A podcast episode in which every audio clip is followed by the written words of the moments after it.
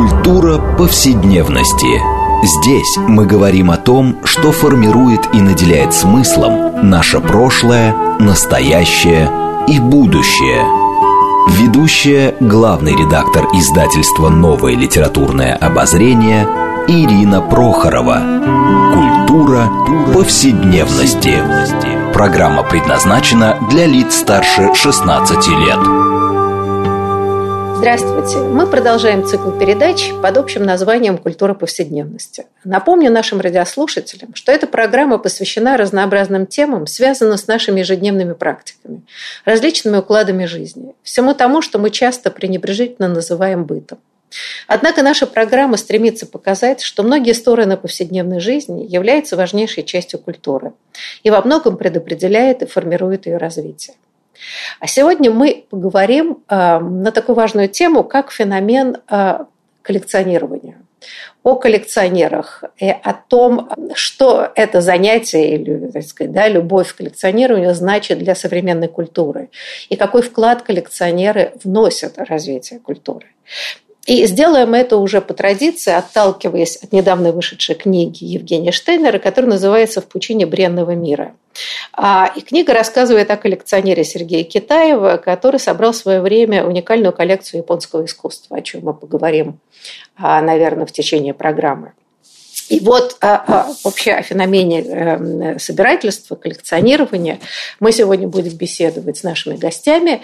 Это, прежде всего, автор книги Евгений Штейнер, э, ученый-японист, доктор искусствоведения, профессор школы востоковедения Высшей школы экономики и школы восточных африканских исследований Лондонского университета.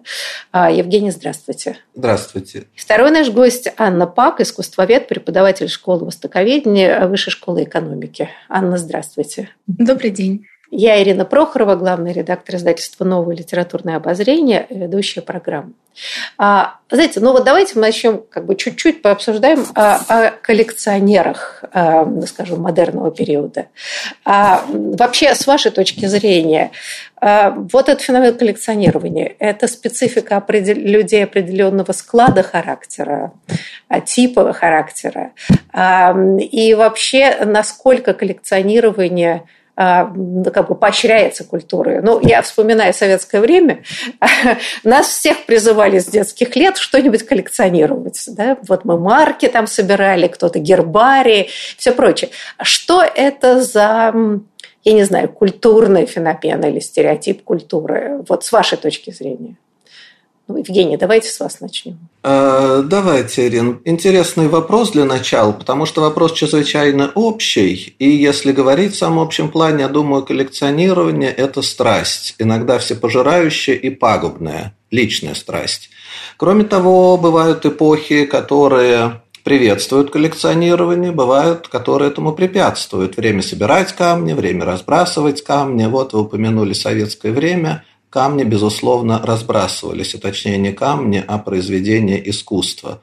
И это впрямую касается той коллекции, о которой э, моя книга и наша сегодняшняя передача. Коллекция была в значительной степени э, изменена, скажем так, мягко за советский период, после того, как она была национализирована.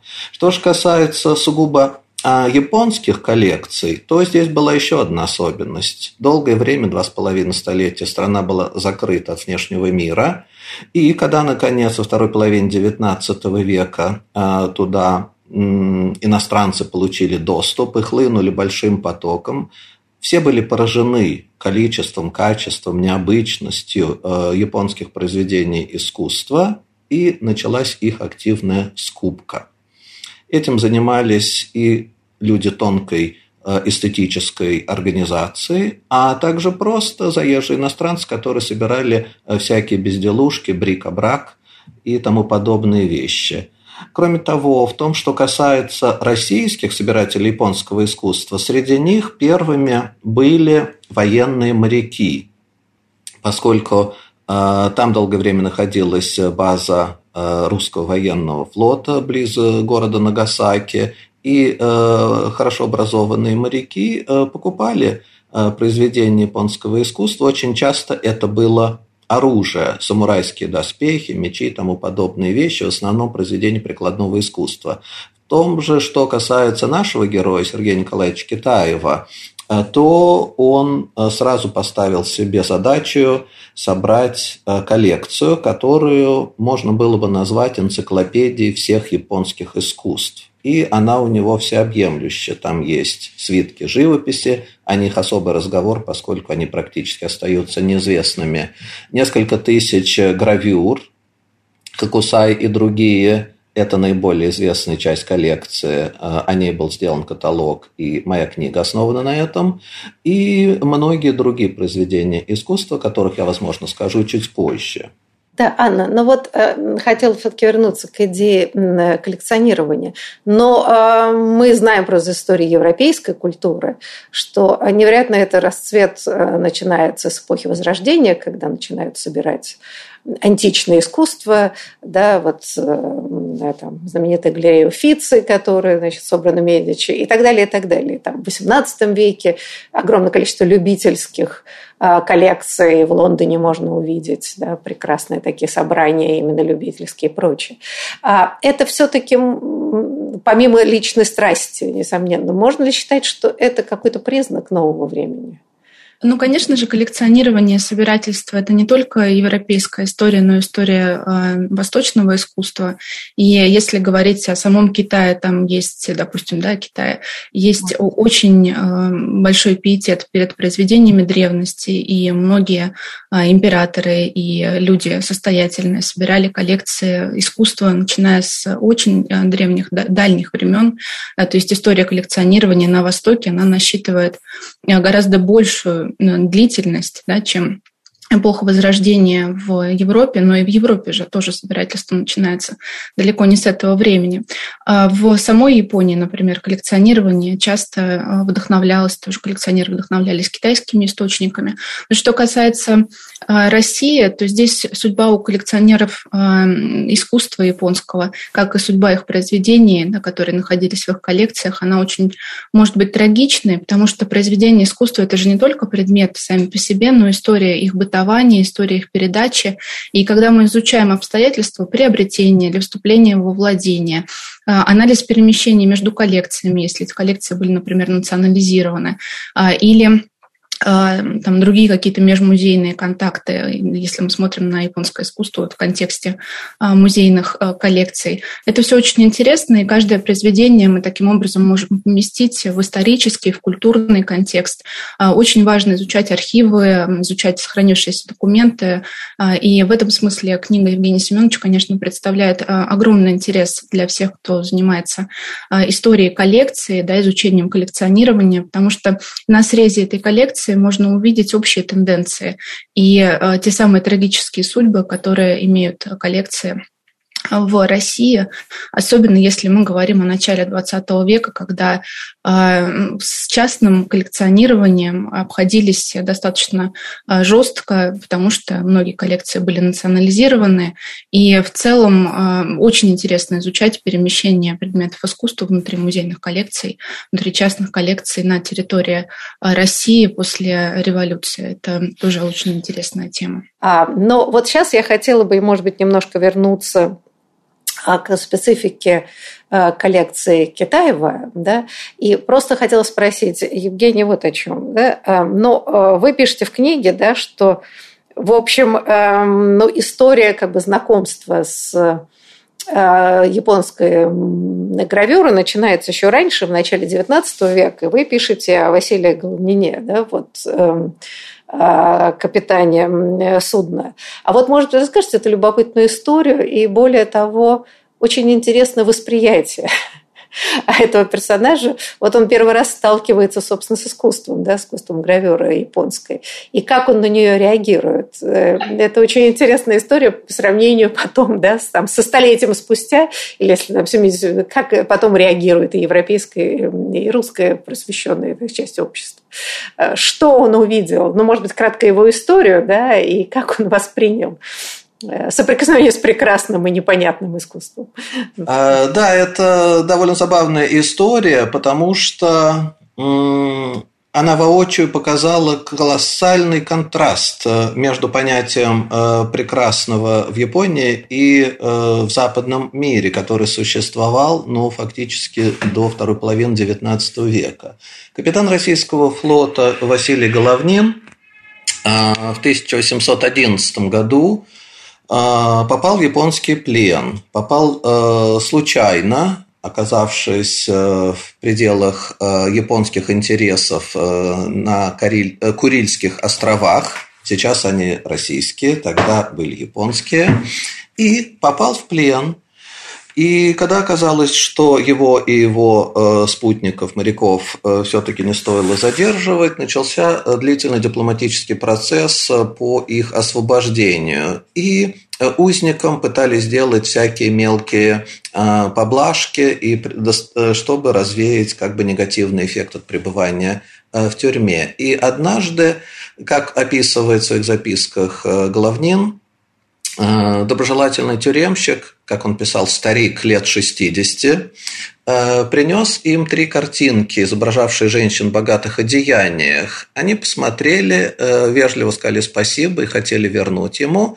Он же э, сказал, что нет-нет, это для вас, но зачем нам, спросили узники. Ну, сказал он как-то так уклончиво, а следует заметить, что тут еще была и колоссальная языковая проблема, но они уже кое-как научились понимать друг друга. Так вот, он дал понять, что они для Э, частного, приватного употребления эти картинки, и что в моменты скуки, э, безделья и тоски они могут на них смотреть и радовать себя.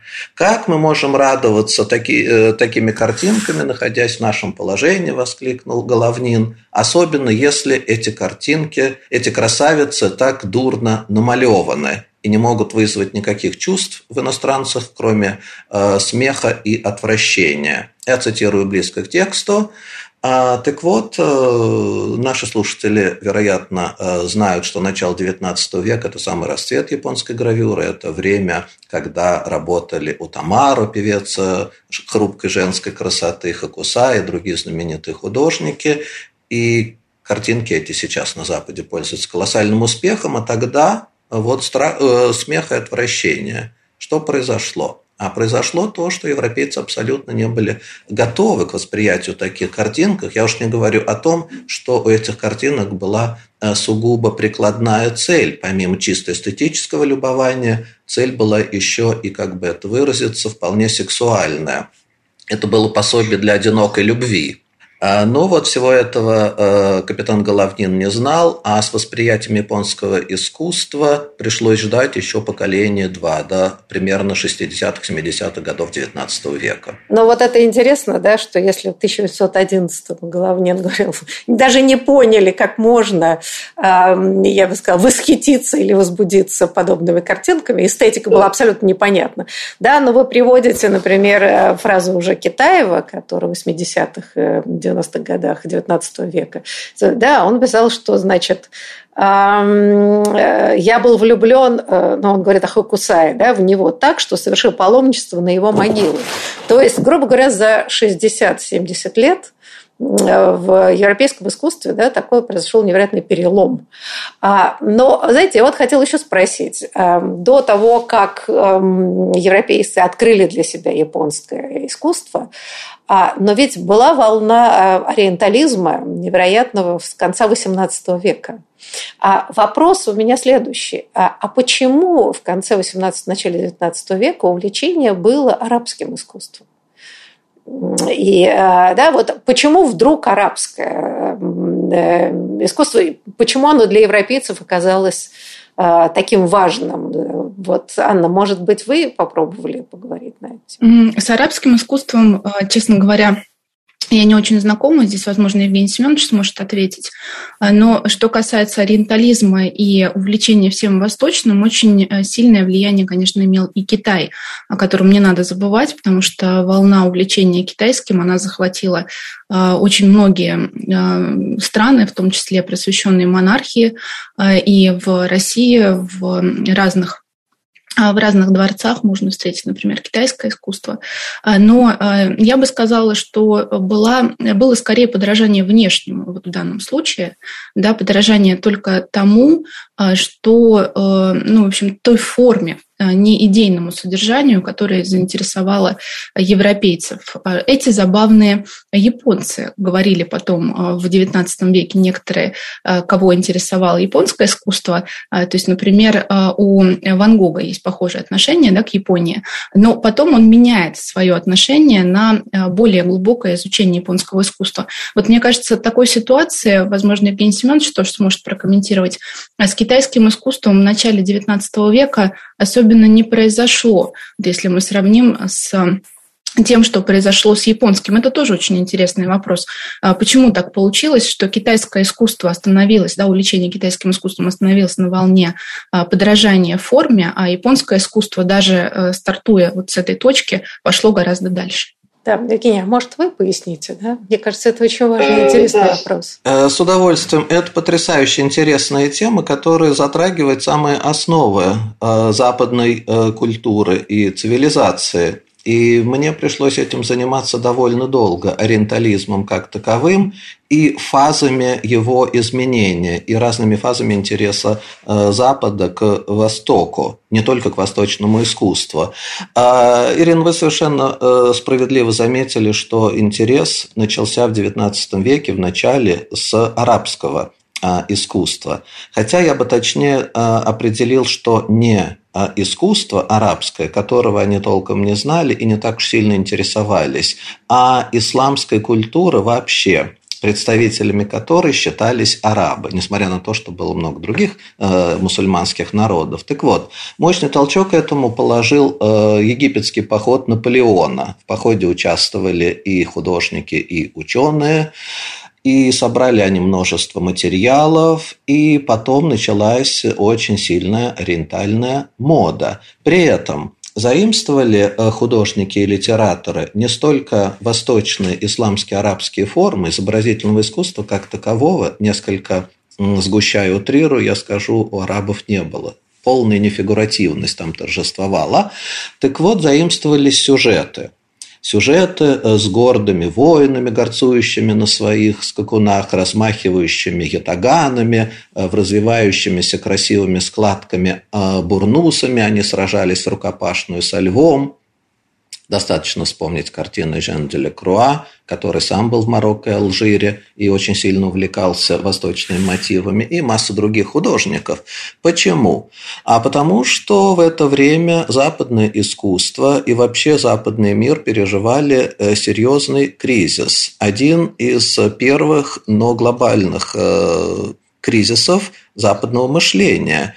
Э, после наполеоновских войн, после Венского конгресса, после замерения в Европе а, наступило для молодых людей, которые не успели по возрасту побывать на наполеоновских войнах и повидать мир и доказать свою мужественность, верильность, а, наступило время поиска новых ориентиров и новых героев. И несколько диковинным образом таким новым героем стал араб – не реальный араб, а совершенно мифологический, которого они увидели э, как представителя манящего, знойного, эротизированного, жестокого, настоящего мужского мира. В то время существовало академическое салонное э, искусство, которое далеко не всегда устраивало молодых бунтарей. И вот такой арабизирующий ориентализм стал знамением времени. Но еще не стоит забывать, что э, начинать знакомство с чем-то э, проще с того, что рядом. Это был Ближний Восток, а Япония и Китай не стоит забывать Восток Дальний и относительно близкое и регулярное знакомство с Дальним Востоком началось позже, уже со второй половины XIX века. Что же касается интереса к китайскому искусству, я напоследок э, замечу, то э, шинуазри, э, стиль китайщины XVIII века был скорее такой декоративной модой, не затронув глубокие тенденции, особенности западного искусства. С японским искусством получилось совершенно наоборот. Ну, наверное, об этом стоит сказать особо. Да, вот на самом деле, э, действительно, меня, например, поразило да, в начале книги, вы делаете некоторое такое заявление о том, что если спросят, можно назвать такую страну, чье искусство и культура оказали наибольшее влияние на формирование нового западного искусства в конце 19 начале 20 века, то ответом будет Япония да, и утверждаете, что не Франция с ее провозвестниками обновления художественной Европы, не Россия с ее зачинателями абстракционизма и корифеем конструктивизма, а Япония. Ибо без адаптации основных формальных принципов и искусства новое искусство Запада было бы иным. То есть ваша позиция, что да, в основании, собственно, современного а, ну, да, современного искусства значит, Запада лежит Япония. Да? Мне кажется, это такое очень сильное заявление. А, я люблю сильные заявления. Да, именно так я и считаю.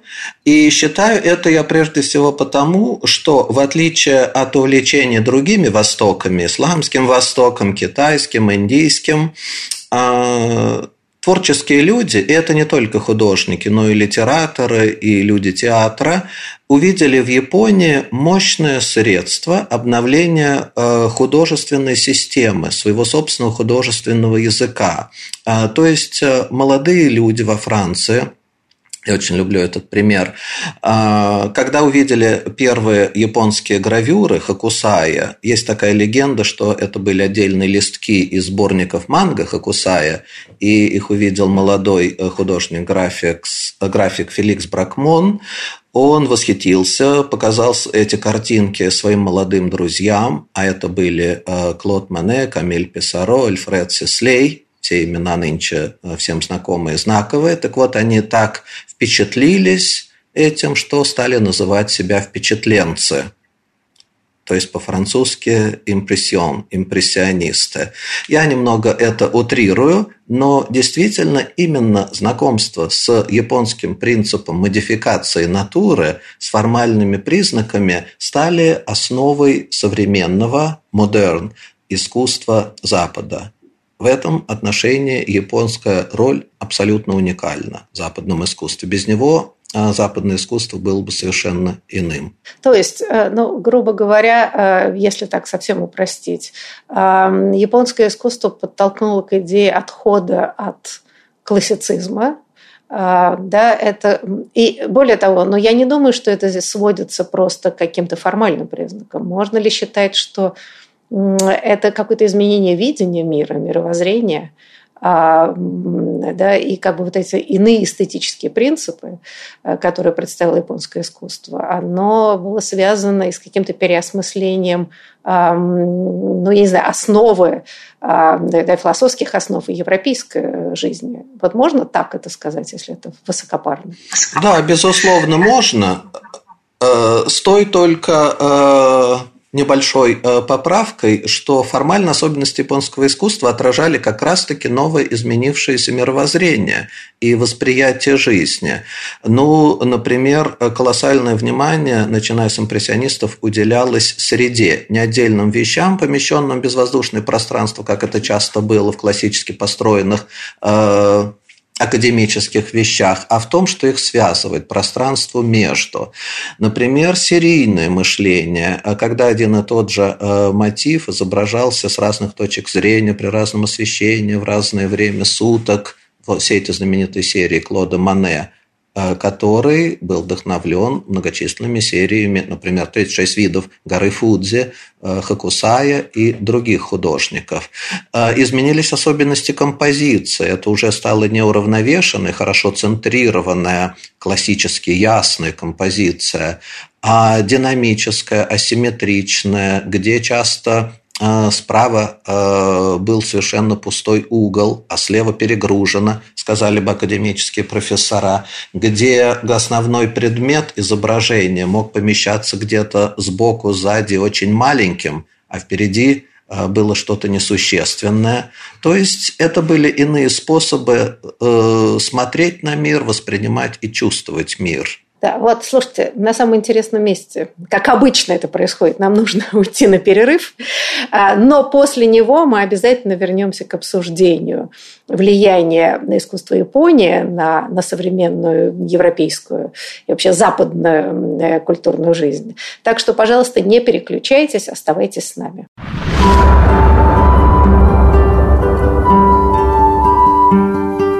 Здесь мы говорим о том, что формирует и наделяет смыслом наше прошлое, настоящее и будущее. Культура повседневности. Мы продолжаем нашу программу э, в рамках проекта «Культура повседневности». Э, напомню нашим радиослушателям, что сегодня мы обсуждаем феномен э, коллекционирования. И прежде всего это коллекция Сергея Китаева, собравшего великолепную коллекцию японской гравюры в конце XIX века. А, собственно говоря, отталкиваясь от этого, мы обсуждаем влияние японского искусства на современную э, западную, куда мы Россию все-таки включаем, э, западную культуру. И, э, как я уже говорила в начале, что в данном случае для нас вот таким поводом для разговора является недавно вышедшая книга Евгения Штейнера «В пучине бренного мира», собственно, посвященная судьбе коллекции Китаева и важности ее для понимания и, и японского искусства, да, и влияние его, как я уже говорила, на а, искусство и культуру европейскую. И э, еще раз напомню, что мы сегодня беседуем с автором книги Евгением Штейнером. Он ученый-японист, доктор искусствоведения, профессор школы востоковедения Высшей школы экономики и школы восточных африканских исследований Лондонского университета. Второй наш гость Анна Пак, искусствовед, преподаватель школы, школы востоковедения Высшей школы экономики. Я Ирина Прохорова, главный редактор издательства «Новое литературное обозрение», ведущая программы. Знаете, ну вот в конце, да, а, мне кажется, очень важно, Евгений, вы описали такие основные критерии а, изменения, изменения художественного и философского видения а, европейского искусства XIX века под влиянием японской э, культуры.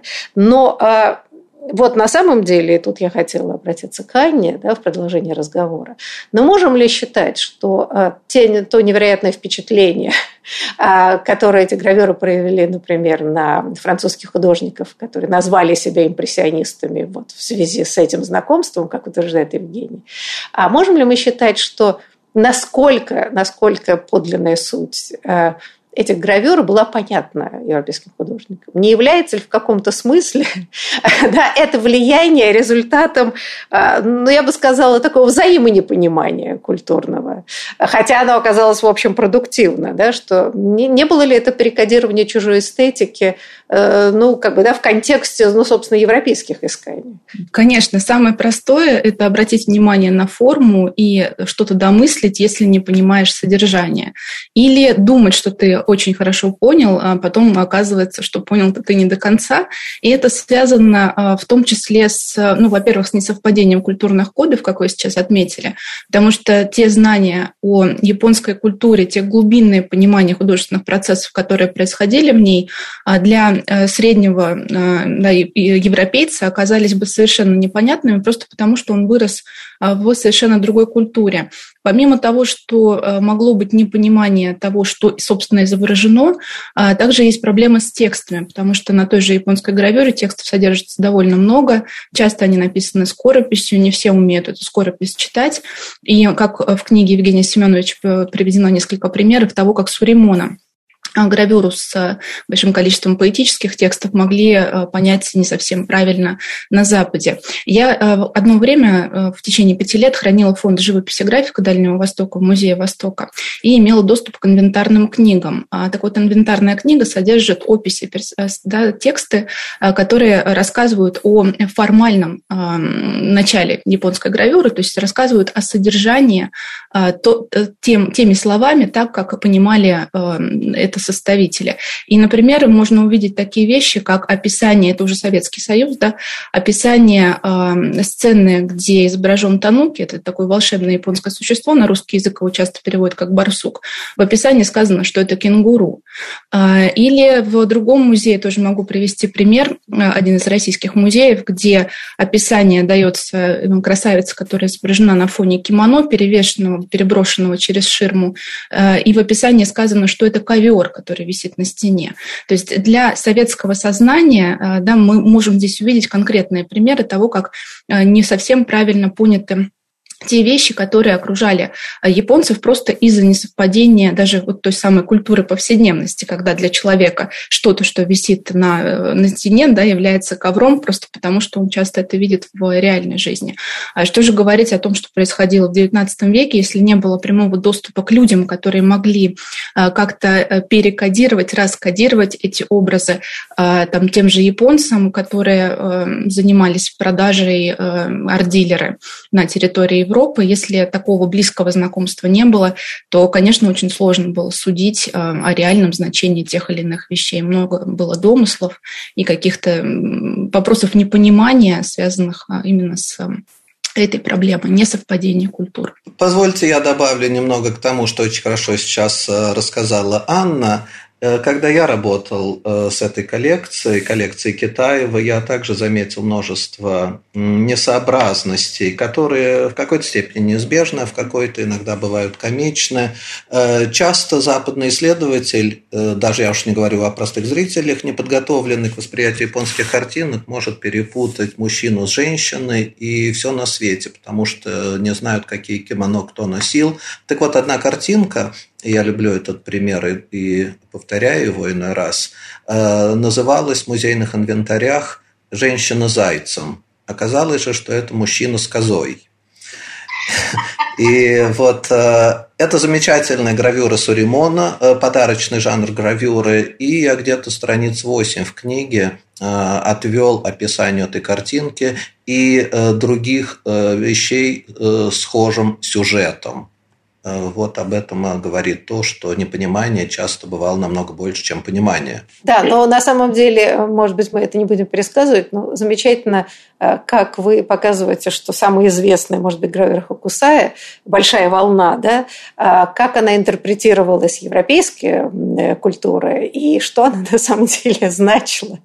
Э, для японского зрителя. Но, может быть, мы оставим это в качестве вот такого заманивания, пусть прочтут, потому что это диаметрально противоположное а, значение, которое вкладывалось, собственно, самими японцами в это и понималось ими, да, как это воспринималось а, в традициях европейской культуры. Да, это очень забавно, это ровно с противоположными знаками. Поразительно. Но, знаете, я хотела, чтобы все-таки немножко, Евгений, может быть, вы начали рассказывать о, вот о самой гравюре, а, да, и, собственно, вы прежде всего делаете акцент на двух, да, а, но это изображение красавец, да, Бидзинга, если я правильно произношу, а, да, и Суримона – это поздравительные гравюры. А вообще с чем связан расцвет подобных гравюр в Японии? а, вот, да, 18 века, если я правильно понимаю. В какие условия были, да, вообще с чем это было связано? А, действительно, контекст необычайно важен, а, потому что он как бы показывает место а, этих гравюр в том обществе, для которых они создавались и в котором они циркулировали. А, гравюра – это по определению э, демократический вид искусства. Это тиражная графика, э, которую можно э, печатать с досок в достаточно большом количестве сотен, иногда тысяч экземпляров, если доски подновлять или вырезать новые. Соответственно, это рассчитано на рынок массового потребления, и этот рынок появился в Японии в раннее новое время или по японским терминам в эпоху Эдо, когда страна вышла из затяжных э, междоусобных войн, была объединена под крепкой и жесткой властью сёгунов из рода Токугава, и вместе с мирным временем наступило экономическое процветание. И э, в городах, прежде всего в новой столице Эдо, сейчас это Токио, напомню на всякий случай, э, собралось э, много людей, у которых были деньги, но было достаточно немного способов их потратить. Я говорю в основном о людях, которые занимали средний, иногда низший уровень среднего класса. Это были или мелкие самураи, часто оказавшиеся вне службы, мелкие чиновники, торговцы, у которых не было никаких политических прав, или даже зажиточные крестьяне, э, которые имели больше денег, чем возможностей их потратить. И всю свою энергию они не могли тратить на какие-то социальные, э, общественно значимые проекты. И тогда расцвела культура эстетического досуга, веселого времяпрепровождения, когда людям требовалось э, побольше хлеба и зрелищ. Зрелище – это театр кабуки, необычайно популярный в то время, а также специфическое японское развлечение – хождение в веселые кварталы, кварталы любви.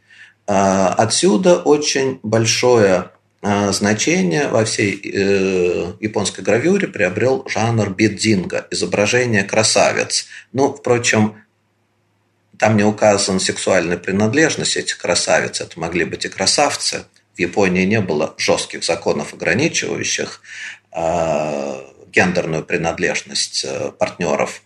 Э, так вот, э, целый спектр разного рода вещей начиная, например, от э, буддизма, э, который отнюдь не смотрел так жестко на проблему телесной активности и сексуальную активность человека, и кончая многими другими факторами, например, э, в Эдо, в столичном городе всегда было намного больше мужчин, чем женщин. Все это привело к тому, что Э, индустрия платной любви была необычайно развита. И развита настолько, что, собственно, немудренные э, сексуальные потехи и забавы отошли на второй план, а кварталы любви сделались центром притяжения фрондирующих э, людей искусства и городских э, денди. Соответственно, э, эта эстетизированная форма досуга получила э, свои культурные формы выражения – картинки красавец. С одной стороны, они играли роль э, таких каталогов э, или э, впоследствии э, использовались, например, э, фотографии в календарях которые, наверное, э, люди постарше помнят японские красавицы в календарях, которые часто висели э, или у водителей, или в рабочих общежитиях. Так вот, э, японские гравюры играли примерно такую же роль. И глядя на эти картинки, можно э, было э, узнать, что это за красавица, и пойти к ней в гости. А поскольку пойти к ней в гости это было безумно дорого, часто совершенно разорительно, то люди попроще руководствовались такими картинками. А они, в отличие от капитана Головнина, знали, что с ними делать. То есть это был вид такого эротизированного искусства. Я не говорю непосредственно искусстве, э, жанре сюнга, весенние картинки, которые изображали весьма откровенные эротические сцены, но даже и э, изображения красавиц э, тоже несли очень сильные сексуальные э, коннотации. А вот, да, может быть, эм, еще спрошу Анну, да, потом опять вернемся к этому. А, но вот в связи с этими эротизированными да, картинками, а, ну, в, эм, я бы сказала, в массовой культуре э, уже давно, современной вот совсем не более, вообще все эти фильмы про гейш, а, да, это как бы такой в западной культуре, да, тоже такой некоторый культ, а, и не очень понятно, насколько Э, да, как бы суть эм, э, и роль гейш э, была понятна и понятна до сих пор в западной культуре. А что все-таки это был за феномен? Вот то, что на самом деле, мне кажется, в книге прекрасно описано, что да, японская культура вообще эм, другая в отношении так сказать, да, традиции эротики, то, что называется, да, материально-телесного низа, это совсем не похоже на христианко-иудейское понятие греха, это, это другого типа культура. Так вот, этот, эм, как бы, да, как называется, Но и функционал этих самых гейш, он в японской культуре каков был? Это очень интересный вопрос, потому что э, непонимание Западом роли гейш, которую они на самом деле э, имели в конце 17-го, даже конце 18-го, э, до начала 19 века в Японии, э, не совсем э, да, правильное отношение к роду их деятельности порождает очень много ну, в общем, сложностей в, да, в контактах между японской э, культурой и западной, потому что э, гейшами вообще изначально были мужчины, то есть это мужская была профессия, и э, достаточно долго, ну, там несколько десятилетий э, в Японии этой профессией женщины вообще не занимались. А затем, э, что гейша из себя представляет? Да, это человек искусства, человек, который развлекает гостей. А чаще всего гейши были приглашенными музыкантшами, да, они могли танцевать, они исполняли э, разные а, мелодии на музыкальных инструментах, песни, они пели, да, они, э, ну, в общем, были приглашенными гостями на разных банкетах, пирушках, их могли пригласить в квартал удовольствия для того, чтобы они а, украшали собой банкет. Но после этого они уходили.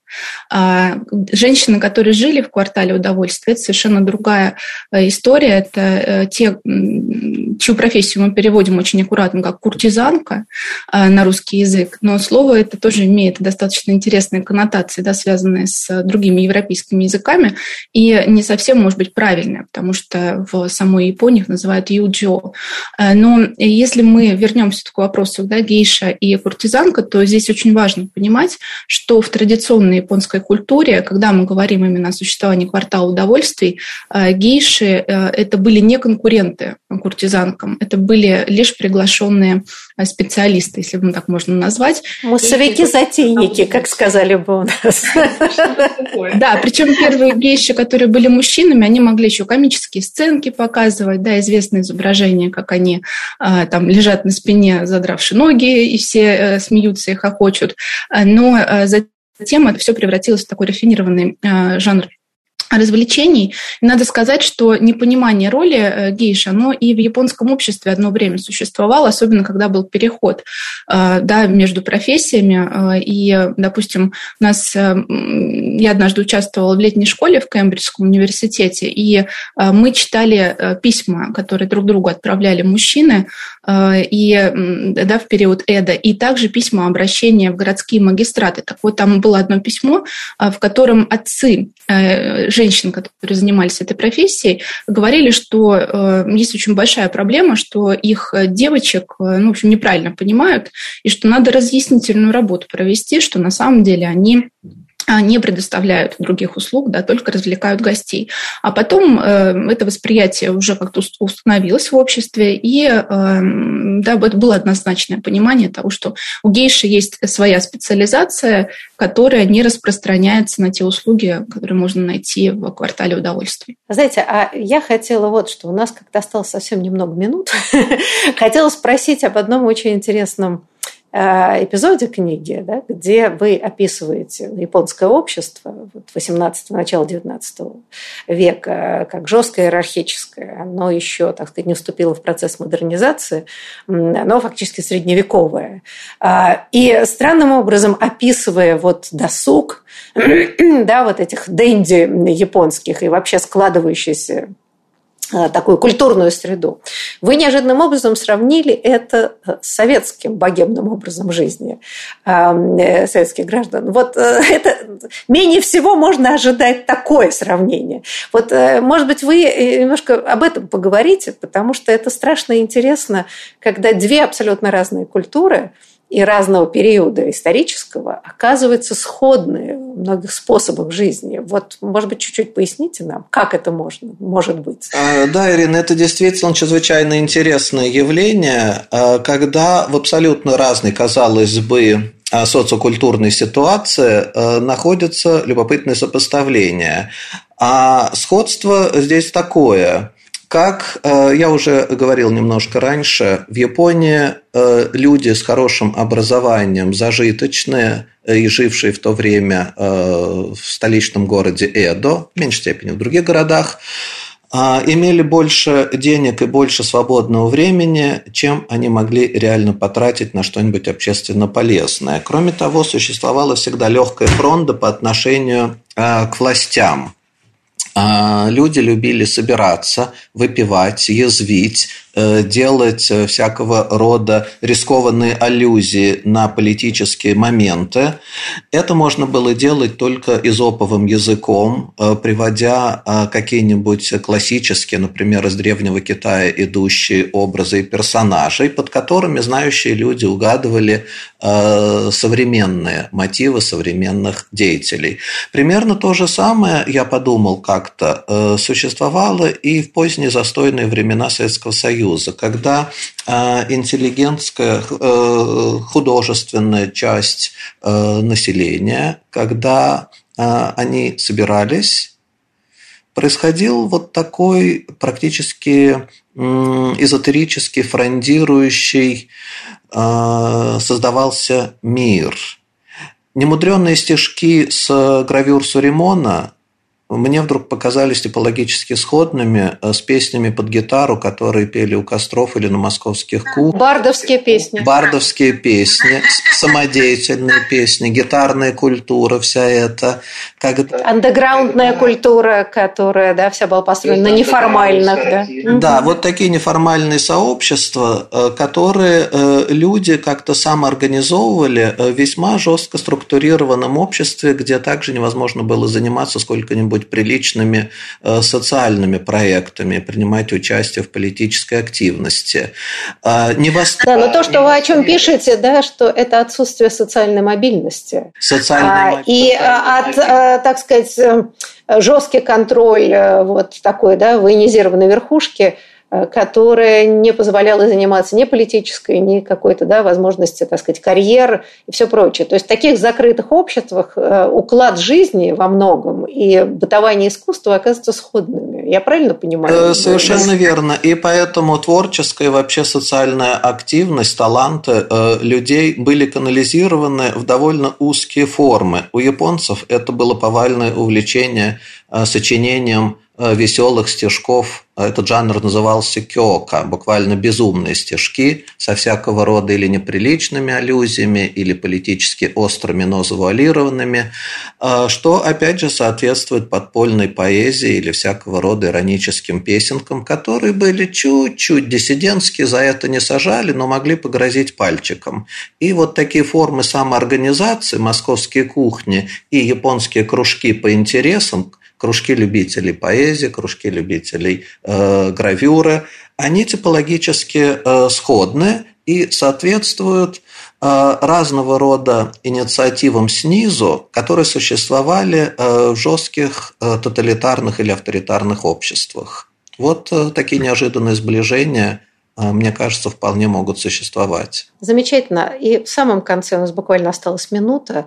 А, ну, Анна, может быть, вы скажете да, с вашей точки зрения. Вот ценность этой коллекции Китаева, да, которая представлена в книге, есть описание многих гравюр очень важных. Это само себе читается поразительно интересно, неожиданно. Вот с точки зрения эм, ну, вот, этого наследия, насколько это важная коллекция? Э, важно для России в первую очередь, и э, в том числе и для мирового сообщества тоже, потому что э, очень мало открытой информации на э, этот счет содержится в книгах в принципе, и то, что Евгений Семенович имел возможность работать с этой коллекцией непосредственно, это большая удача. То, что э, были найдены такое большое количество архивных документов, это просто подарок для всех, кто занимается историей коллекционирования, как я уже говорила. И в целом понимание того, э, как японское искусство коллекционировалось э, так активно, так э, серьезно, да, с таким э, невероятным энциклопедическим подходом, конечно, многое говорит о том, что наша страна была на уровне, на одном уровне с другими странами в плане коллекционирования японского искусства. И, к сожалению, эта традиция с приходом советской власти, она прекратилась. Ну, э, заканчивая очень более оптимистически, мы видим, мне кажется, взлет современного коллекционирования. Да, огромное количество людей сейчас в России коллекционирует разные предметы искусства. Так что э, приятно, что эта традиция, даже прервавшись почти на сто лет, как-то заново появляется в обществе. Так что на этой оптимистической ноте я буду вынуждена закончить нашу беседу. Э, увы, можно было бы еще говорить очень много, но вот так вот, да. Но я думаю, что мы отчасти продолжим, может быть, в каких-то других э, передачах обсуждения и специфики японского искусства, и влияния его на европейскую культуру. Я хочу сейчас поблагодарить гостей. Большое вам спасибо за очень интересный разговор. Ну и до будущих встреч. Спасибо, Ирина.